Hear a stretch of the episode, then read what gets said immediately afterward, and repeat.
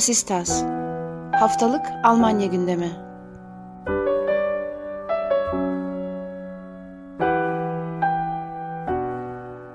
Herkese merhaba. Vasistas'ın 45. bölümüne hoş geldiniz. Ben Akın Art, Ali Sözen'le birlikte bu haftada sizler için Almanya'nın gündemini değerlendireceğiz. Geçen haftalarda Berlin eyalet seçimlerinden bahsetmiştik ve eyalet seçimlerinin şaşırtıcı sürpriz sonuçlarından biri. Gerçi anketler göstermiş olsa da öncesinden. Tarihe geçecek sonuçlarından biri diyelim en azından. Hristiyan Demokrat Parti'nin e, birinci parti olarak çıkmasıydı. CDU'nun birinci parti olarak çıkmasıydı. Bu yaklaşık 20 senelik bir sürenin ardından ilk defa gerçekleşmişti ve Berlin'deki sol koalisyonun artık vadisinin büyük ihtimalle dolduğu dillendirilmeye başlanmıştı. Her ne kadar henüz hükümet kurulmamış olsa da olası hükümet kompozisyonlarına dair tartışmalar başladı. Belli adımlar da atılmaya başladı siyasi partiler tarafından. Bu adımlardan bir tanesi en gerçekçi seçeneklerden biri de yani en mümkün seçeneklerden biri de o olarak gözüküyor zaten. Eskiden çok sık görmeye alışık olduğumuz ve büyük koalisyon diye adlandırılan SPD CDU koalisyonu SPD'nin de CDU ile koalisyon kurmaya yeşil ışık yaktığını gördük. Basına yansıyan gelişmeler arasında bu da vardı. Bu gelişme birden fazla noktadan eleştiriliyor aslında. Bunlardan bir tanesi Berlin'de elbette sol koalisyonun yıkılacak olması. İkincisi SPD'nin eskisine kıyasla çok daha agresif ve çok daha aslında sosyal demokrasi karşıtı, göçmen karşıtı vesaire bir siyasi retoriği tutturan bir ile ittifak kuracak olması da eleştiri konuları arasında yer alıyor. Bununla birlikte bu durumun eyaletler parlamentosunda da dengeleri CDU lehine biraz daha değiştireceğine dair olası bir koalisyonun yorumlar yapılıyor. Nedir bu konudaki tartışmalar ve bu koalisyon görüşmeleri ne aşamada diye ben topu Ali'ye vereceğim. Ve hoş geldin tabii ki. Teşekkür ederim bakın. SDO'nun e, birinci parti çıkmasının ardından ilk başta aslında Yeşillerle bir koalisyon kurmak isteyeceği düşünülmüştü. Bunun için de ön görüşmeler yapılmıştı. Bu görüşmelerin sonucunda tam bir uzlaşıya varılamadı. Belli konularda uzlaşıldığını biliyoruz. Bu konuda basın açıklamalar da yaptılar partiler. Ancak kesin sonuca varmadı. Bu sırada SPD de CDU ile görüşebileceğini e, dile getirdi. Bunu GIFAY e, üzerinden yaptılar e, belediye başkanı adayı olan, tepe adayı olarak. E, ve daha sonra SPD ile CDU arasında görüşmeler başladı. Ama tabii bunun SPD içerisinden çok ciddi bir e, tazikle karşılaştığını e, görüyoruz. Çünkü e, CDU'nun özellikle seçim kampanyasını e, biraz da aslında göçmenlere yönelik yapmış olması ya da e, göçmenlere karşı yapmış olmasının SPD tabanında bir etkisi vardı ve parti örgütlerinde de bu e, SDO'nun bunları yaptıktan sonra SDO ile beraber bir koalisyon görüşmesinin yapmanın meşru olmadığını savunan bir ekip vardı. Tabi elbette bu e, ekibe uymayan bir tepe yönetim de var e, SPD'de. Özellikle e, Yusos denilen genç sosyalistler yani SPD'nin gençlik örgütü e, bu konuda çok ciddi bir direnç e, gösteriyor halen. Ancak bu görüşmelerin devam edeceğini e, düşünebiliriz. Belli konularda uzlaştıklarını da biliyoruz. Burada Giffay'ın bir açıklaması var.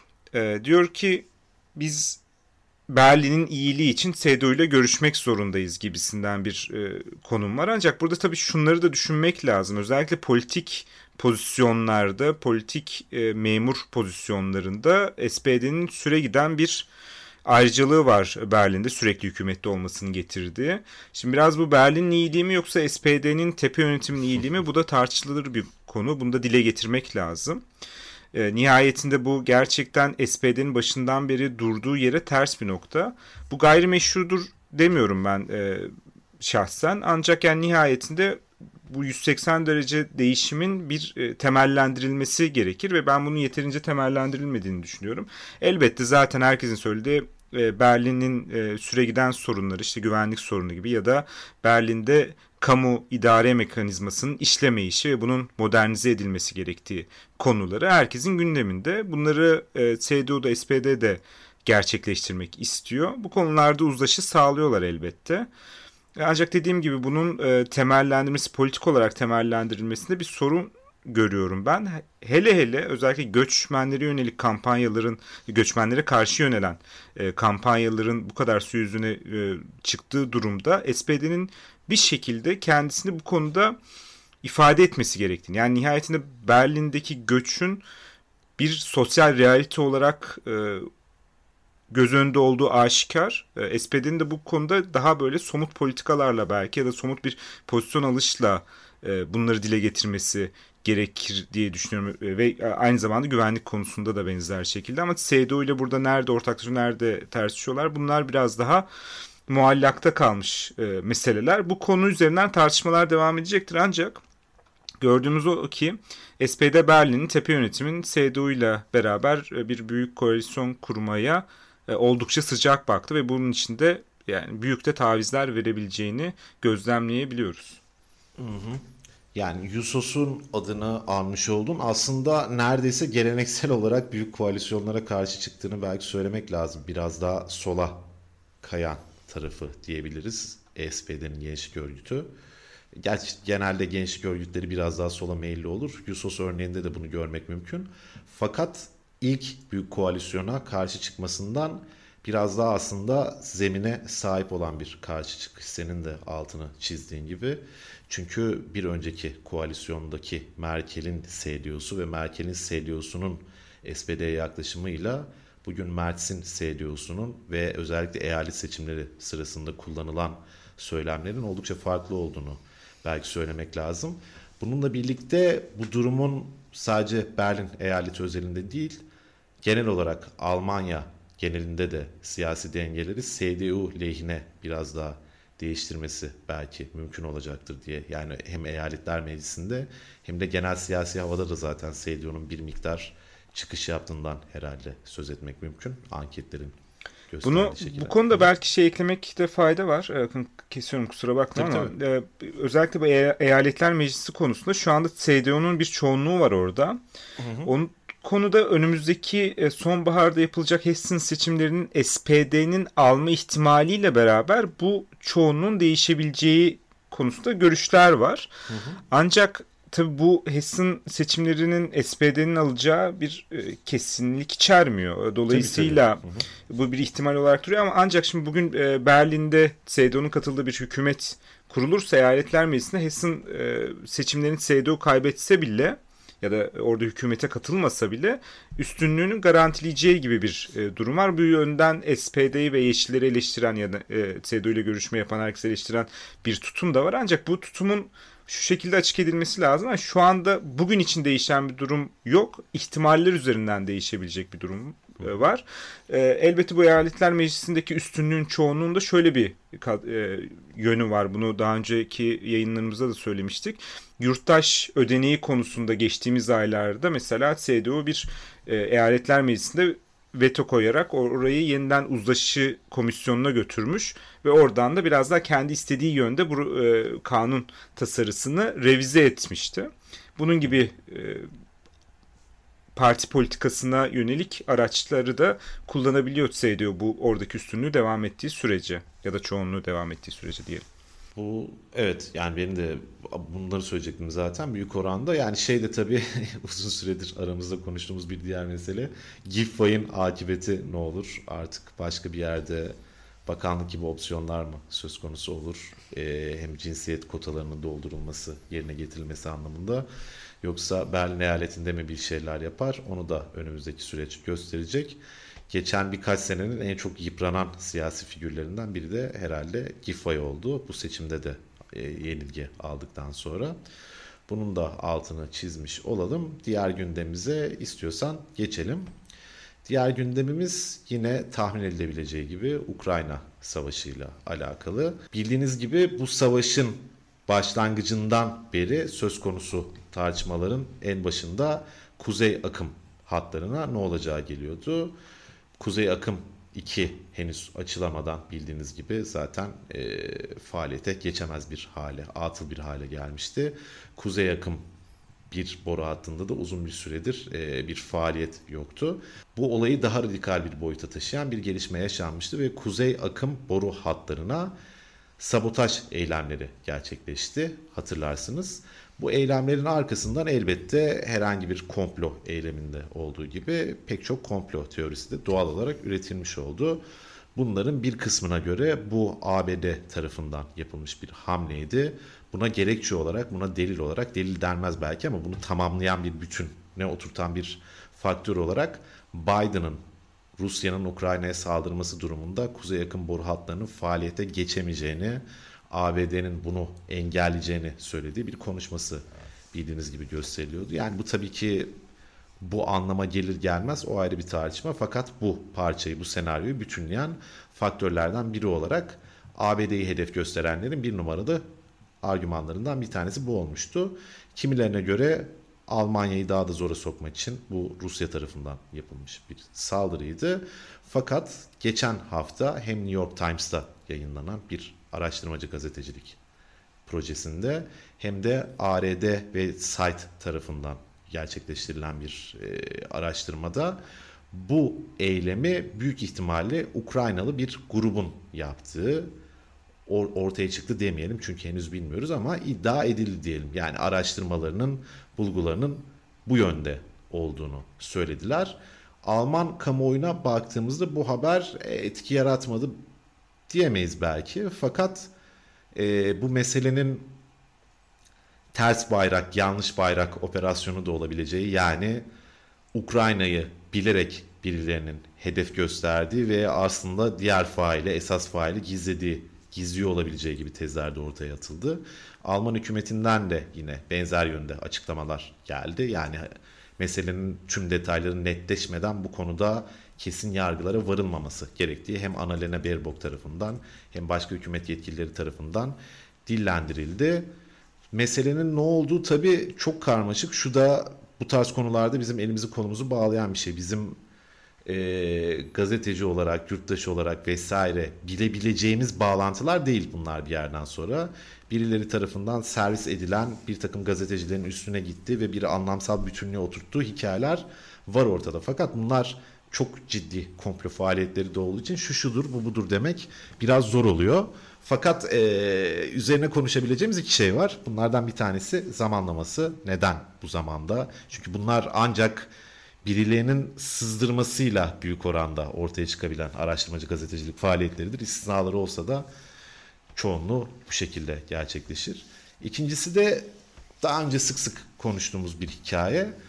Ukrayna'nın hedef gösterildiği veya Ukrayna-Rusya barışını ön plana çıkarırken NATO karşıtlığını da bir zemine oturtan haberler, olaylar basın tarafından biraz daha görmezden geliniyor. Basının büyük kısmı tarafından en azından diyelim Almanya'da bir miktar daha görmezden geliniyor. Biz hem yani deliller üzerine de konuşabiliriz elbette ama bir yargıya varmamız mümkün olmayacaktır. Onun üzerine de konuşalım hem de bu meseleler üzerine biraz konuşalım istersen deyip sana atayım tekrar topu. Yani tabii çok biz geçen hafta özellikle Scholz'un Biden ziyaretini değerlendirirken bir şey söylemiştik yani bayram değil seyran değil diye. O biraz tabii onun e, nüveleri çıktılarını görüyoruz e, bu e, hafta. Hemen o ziyaretin ardından e, iki farklı gazete birisi e, Amerika Birleşik Devletleri'nde birisi de Almanya'da olmak üzere böyle bir araştırma faaliyeti ve ikisi de bağımsız birbirlerinden bağımsız olduğunu e, söyleyerek e, aynı bulgulara ulaştıklarını e, ortaya çıkarttılar. Tabii bu biraz yani artık böyle kronolojiye oturtunca meseleyi yani Scholz Biden ziyaret ediyor hemen ardından da böyle iki tane birbirinden bağımsız olduğunu iddia eden haber çıkıyor ve bu haberlerde diyor ki 6 Ukrayna vatandaşı iptidai bir tekneyle gidip bu boru hatlarının işte işçilerinde dalgıçlar da var bombalama e, faaliyetiyle sabotaj eylemi gerçekleştirmişlerdir. E, bunun yönünde bulgular olduğunu söylüyor. İşte bir takım e, bazı şeylerin kanıtlandığını vesaire de söyleyenler var. Farklı ülkelerin özellikle kıyı emniyetlerinin bu konuda bulguları ya da istihbari faaliyetleri olduğunu söyleyen e, bir e, rapor yayınladılar ve araştırmalarını da sürdüğünü söyler. Tabi bu mesele olunca 6 Ukrayna vatandaşı olunca bunu biraz da Ukrayna yanlısı bir grup olduğunu söyleyen e, biri var ve do dolayısıyla Ukrayna hükümetin görevlendirmesiyle e, Almanya'nın e, altyapısına e, Almanya ile Rusya arasında bulunan altyapıya bir saldırı gerçekleştirdi iddiası var. Tabi burada şimdi dikkatli olmak lazım. Dediğim gibi bunlar kanıtlanmış meseleler değil. Bir yandan da kimin işine ne şekilde geliyor? Şimdi burada bir takım iddialar vardı. İlk söylenen şey işte Rusya'nın kendi katıldığı ve kendisi için de stratejik önemi olan boru hattını bombaladığı konusunda bir e, iddia vardı. Bu da belli çevreler tarafından kabul de görmüştü. Bir takım insanlar bunun Amerika Birleşik Devletleri tarafından yapıldığını ve işte Biden'ın bahsettiğin açıklamasından sonra da özellikle bu boru hattını çalıştırmayacağız demesinden sonra da böyle e, bir sabotaj olunca biraz e, İbre orayı da gösterdi. Ama Ukrayna gerçekten Ukrayna'nın böyle bir eylem yapılacağı çok da konuşulmadı.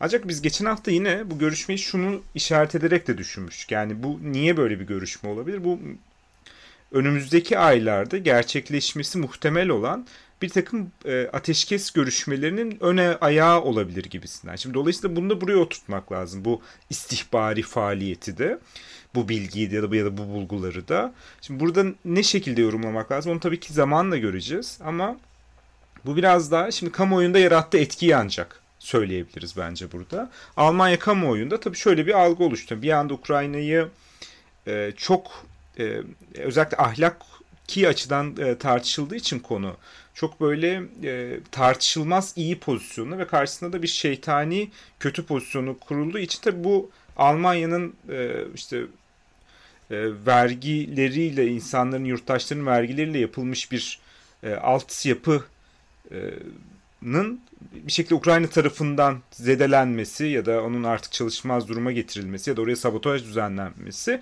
tabii ki insanların yani kamuoyunun e, düşüncesinde bir Ukrayna adına negatif bir etki yarattı. E, doğal olarak beklenecek şey bu. Yani aslında ya o kadar da iyi değil mi falan. Ya tabii ki bu e, nihayetinde e, bir barış görüşmesi, ateşkes görüşmesini önceliyor benim baktığım yerden. Buradaki kamuoyunda çünkü bir yere getirdikten sonra şunu demek çok mümkün değil. Evet yani bundan sonra burada görüşeceğiz ve biz de Almanya olarak ya da Batı bloğu olarak bu görüşmeleri destek vereceğiz demek şunu dedikten sonra mümkün değil. Ukrayna mutlaka kazanmak zorundadır. Rusya işte şunları yapmak zorundadır gibi ya da Putin gitmek zorundadır. Mesela bu da çok söylendi. E, şimdi bunları e, ulaşılmadığı bir barış ihtimalini düşündüğümüz zaman buradaki tabii kamuoyunun desteğini alabilmek için Ukrayna'nın o yaratılan pozisyonunda bir bir yere getirilebilir. Yani ben benim gözlemledim kamuoyunda böyle bir kırılım yarattı en azından Ukrayna'ya bakış açısında. E, dolayısıyla bunları işaret edelim ama bunlar elbette ki bir takım e, komplo teorilerinin de çok da ötesine geçmiyor bu düşüncelerde. Çünkü e, önümüzdeki günlerde göreceğiz ama kamuoyunda yarattığı etki Ukrayna'nın da püripak eylemlerde bulunmama ihtimalinin olduğu yönünde e, gelişini söyleyebiliriz e, en azından kamuoyundaki etkisinin. Hı hı. Bunda tabii önümüzdeki günlerde biraz daha net e, göreceğizdir. Yani e, bu barış e, görüşmeleri konuşuldukça ki hatta e, şimdi şeyde onu da ekleyelim. Gazetelerde falan da şu çok çıkmaya başladı. E, Ukrayna mutlaka kazanacaktır derken şimdi bu, bu hiç tanımlanmıyor. Ukrayna'nın kazanması ne demek? Ukrayna'nın kaybetmesi ne demek? Rusya'nın kazanması kaybetmesi ne demek vesaire. Şimdi Ukrayna'nın kazanması demek geçtiğimiz Şubat ayında Rusya'nın e, saldırıya başladığı durumun geri tesis edilmesi midir? Kırım'ın geri alınması mıdır? Yoksa Putin hükümetinin tarumar edilmesi, düşürülmesi midir? Ya da Rusya'nın e, işte farklı bir şekilde ne bileyim tamamen e, yaptırımlara maruz kalması mıdır vesaire. Yani bu e, hükümetin de düşmesinin ardından. Şimdi bu çok geniş bir skala. Bunların neresinde durduğunu bilmiyoruz. Yani barış e, için gerekli olan galibiyetin nereden başlıyor? Bunu da işte Habermas e, yakın zamanda Jürgen Habermas'ın yayınladığı e, ikinci metinde makalede biraz tartıştığını görüyoruz. Yani zafer nedir e, gibisinden. E, yani şimdi bunları tanımlamak lazım. Şimdi bunları tanımlamaya başladıkça da ki önümüzdeki günlerde kamuoyunda bunları göreceğiz. Tanımlamaya başladıkça bu tarz bir kamuoyunun düşüncesini etkileyen e, meselelerin önemini daha çok kavrayacağız diye düşünüyorum. Böyle bu yerden yani kronolojik açıdan değerlendirmek gerektiğini düşünüyorum ben bu bulguların gazetecilik faaliyetlerinin en azından. Kesinlikle katılıyorum ben de. Zaman zaman Ukrayna cephesinden, e, Ukrayna cephesinde örneğin savaş suçu olarak sayılabilecek, savaş suçu olabileceği iddia edilen şeylerin vesairenin basına yansıdığını da görmek mümkün olmuştu. Birkaç ay öncesine kadar örneğin. Ya bu tarz durumlarda ya bunlar zaten aslında bilinen şeyler olmasına rağmen Batı basınında çıktığında aslında düşünülmesi gereken şey olgunun kendisinden çok zamanlaması ve neden e, şimdi tartışıldığı meselesi oluyor. Ben de Ali ile benzer düşünüyorum. Çok fazla ekleyecek şeyim yok senin söylediklerine. Son gündemimize istiyorsan geçelim. Yine Ukrayna meselesiyle ilgili. E, SPD zirvesinin Kiev ziyareti ve burada aslında Almanya'nın geleneksel Rus dış politikasını oluşturan bu savaşa kadar SPD'nin en azından geleneksel Rus politikasını oluşturan Ost politiğin, Doğu politikasının Klingbeil tarafından artık revize edilmesi gereken bir e, konsept olduğunun açıklanması oldu. E, Rusya ile uyum içinde, barış içinde yaşanmasını çok kabaca e, özetleyecek olursak savunan bir politika bu ve Willy Brandt'ın vaktinde bu çıkışı yapması oldukça cesur dönemine göre bir hamle olarak gözetiliyordu. Ve dediğim gibi SPD'nin bugüne kadarki Rusya politikasını ve hatta yani kuzey yakındır vesairedir şudur budur bir takım ticari yollarla iki ülkenin birbirine bağlanması gibi eylemler de bu konsept etrafından inceleniyor pek çok araştırmacı tarafından. Klingbeil burada ettiği lafta bu politikayı revize edeceklerini ve bundan sonra herhangi bir ülkeyle kuracakları ilişkilerde örneğin Çin'le kuracakları ilişkilerde bu tarz tek taraflı daha doğrusu ciddi bağımlılık içeren ilişkileri örneğin Rusya ile enerji konusunda olduğu gibi bağımlılık oluşturan e, ilişkileri artık istemediklerini dış politikasını Almanya'nın buna göre şekillendirmesi gerektiğini söyledi. Yani malumun ilanı olarak düşünülebilir elbette. Bir süredir SPD'de Ukrayna'da yaşanan savaşa karşı oldukça sert tutum alan bir hükümetin birinci partisi, lideri Dolayısıyla bunda şaşırtıcı olan ne var diye sorulabilir. Fakat bizzat bu politikanın adının alınması ve zaten ilan edilmiş işte zaman dönümü, çağ dönümü vesaire gibi şeylerin üzerine bir de bu politikanın revize edileceğinin söylenmesi bizzat Willy Brandt'ın ve politikanın adı verilerek kayda değer diye düşündük. Biraz da bunun üzerine istersen konuşalım. Orada e, özellikle Kiev'e giden ekipte e, Klingbeil ile beraber e, SPD'nin meclis grup başkanı Rolf Mützenich'in de olması çok önemli. Çünkü Mützenich şöyle de bir figürdü en başından beri biraz daha bu konuda Rusya'nın da dinlenmesi, Rusya'nın da anlaşılması gerektiğini söyleyen deyiminde ise biraz daha orada toplamın dışında duran bir figürdü. E, o akıma kapılıp gitmeyen bir figürdü. Onun götürülmüş olmasının sembolik bir değeri de var oraya. Yani onun e, götürülmüş olması demiyorum tabii ki yetişkin bir insan kendisi. Onun oraya e, Kiev'i ziyaret etmiş olmasının siyasi sembolik bir anlamı da var. E, oradaki görüşmelerin bir anlamı var. Dediğim gibi Doğu politikası esasında yani özellikle e, Almanya açısından bakınca Doğu Avrupa'da ya da Avrupa'da aslında Rusyasız, Rusya ile uzlaşı olmaksızın bir barışın tesis edilmesinin mümkün olmadığını özetle söyleyen bir e, yaklaşımda Willy Brandt'ın özellikle Sovyetler Birliği ile kurduğu ilişkide ve o demir perdenin kalkmasını da da e, kalkmasına da ön ayak olan bir yaklaşımdı bu e, ve işlemişti de süreler içerisinde. E, ancak nihayetinde şu anda geldiğimiz durumda tabii biraz artık Rusya politikasında e, revizyona gidildi. Bu da biraz artık dediğin gibi senin de malumun ilanı oldu nihayetinde söylenen şey. Orada e, şunu belki e, söylemekte fayda var. 2014 yılından sonra Kırım'ın işgalinden sonra Almanya Rusya konusunda şöyle bir tutum benimsedi. Yani sürekli diğer konularda olduğu gibi ticaretle dönüşüm. Yani biz ticareti yaptıkça karşımızdaki e, partnerimizi de bir şekilde demokratik değerlere ikna ederiz. Orada öyle bir dönüşüm olur e, gibisinden. Aslında olabilir çok uzun süreçlerde, çok uzun vadelerde ancak böyle kriz durumlarında kısa vadede olacak bir şey değil. Şu yeni politikayı anlatırken de aslında Rusya ile olan değil. Çünkü Rusya ile e, olan ilişki artık belli bir yere gitti artık. E, koptu diyebiliriz. Köprüler atıldı. Bundan sonra Çin'le olan ilişkiler konusunda ya da diğer partnerle olan e, partnerlerle olan ilişkiler konusunda bakmak lazım ticari partnerlerle. Çünkü Almanya bu konularda şey e, bahsettiğim işte ticaret ile dönüşüm perspektifinden bakıp buradan herkesle ticaret yapılabileceği ve bunun da aslında bir sınırlama olmaksızın yapılabileceğini e, güden bir e, politika ya sahipti. Ancak bunlar şimdi süreç içerisinde e, son gelişmelerden sonra değişmek zorunda kaldı. Burada işte Çin'e olan teknoloji ürünleri konusundaki özellikle tamamen bağımlılığın ortadan kaldırılması e, yönünde bir düşünce e, ortaya çıktı diyebiliriz ve diğer enerji anlaşmaları konusunda bu çeşitliliği yaratıp çünkü şunu da belki bir yerde diplomatik baskı olarak mümkün kılmak istiyor olabilir Almanya. Belli durumlarda ilişkileri kesip ancak Almanya'daki hayatın devam edebildiği bir politika yaratmak istiyor olabilir. Çünkü Rusya'da bu mümkün olmadı. Yani Rusya e, haksız bir e, uluslararası hukuku aykırı bir işgale başladıktan sonra Almanya vanaları kapatıyorum diyemedi. Çünkü biraz oradan Rusya'dan gelecek doğalgaza muhtaç haldeydi. Onun bir alternatifi yoktu. Bunlar şu vakitte olabildiğince yaratıldığını söyleyebiliriz çeşitlendirilmesiyle beraber. Ancak o vakitlerde en e, savaşın geçtiğimiz sene e, bu vakitlerde başlamasının ardından bu mümkün değildi. Böyle bir opsiyon yoktu. Dolayısıyla hiçbir zaman hiçbir ülkeyle bu opsiyonun olmadığı bir duruma gelmek istemeyeceğini düşünebiliriz. Bu tabii ki e, globalleşmenin hani önüm işte geçtiğimiz yıllardaki, geçtiğimiz 10 yıllardaki globalleşmenin biraz önünün kesilmesi anlamına da gelebilir.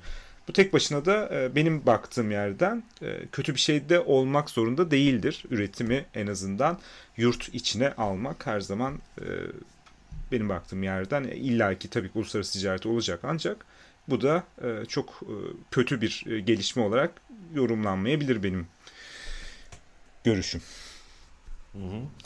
Evet yani bu aslında Almanya'nın tek başına yaptığı bir şey de değil. Yani ticaret yoluyla sulhün sağlanabileceği fikri aslında küreselleşme düşüncesinin de temelini oluşturan ayaklardan bir tanesi.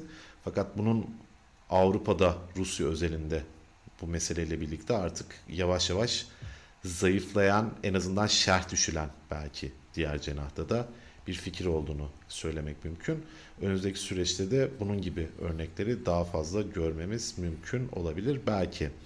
Bu hafta için gündemlerimiz aslında bu kadar. Ee, yine kompakt bir program yapmaya çalıştık elimizden geldiği kadar.